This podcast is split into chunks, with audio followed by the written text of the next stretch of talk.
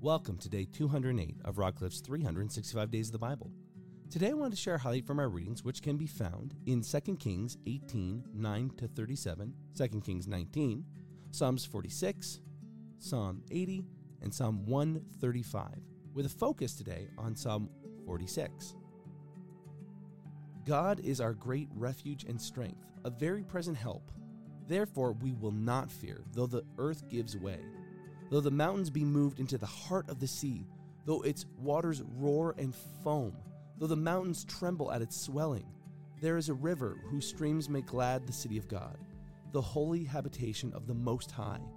God is in the midst of her, she shall not be moved. God will help her when morning dawns. The nations rage, the kingdoms totter. He utters his voice, and the earth melts. The Lord of hosts is with us.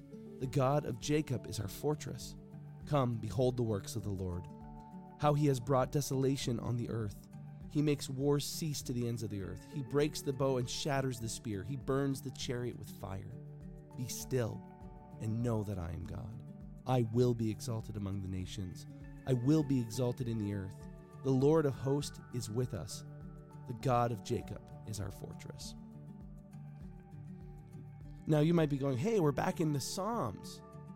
Well, the way that we're reading the Bible, we're trying to read it chronologically, which means we try and actually match up the songs with the periods in which we suppose, or there's at least empirical evidence, that they were most likely written.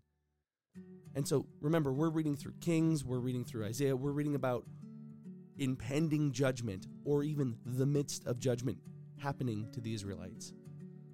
And this psalm is written as a reminder a psalmist took up the pen or quill and said, I will write a song to remind us that God, at the end of his days, whenever he chooses, he can make things cease. He can shatter. There's no army that is greater than him, there's no force that can overcome him.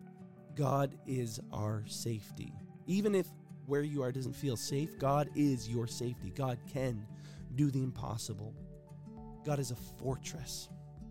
The imagery here of the whole world essentially shaking violently and the nations raging, and yet God being still and undeterred and unmoved.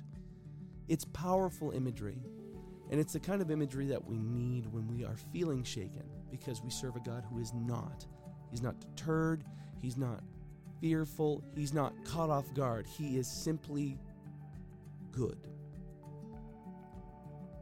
So, my encouragement to you today is God is safe. God is safe, and you can trust Him, and you can lean on Him, and He can protect you. So, go to Him.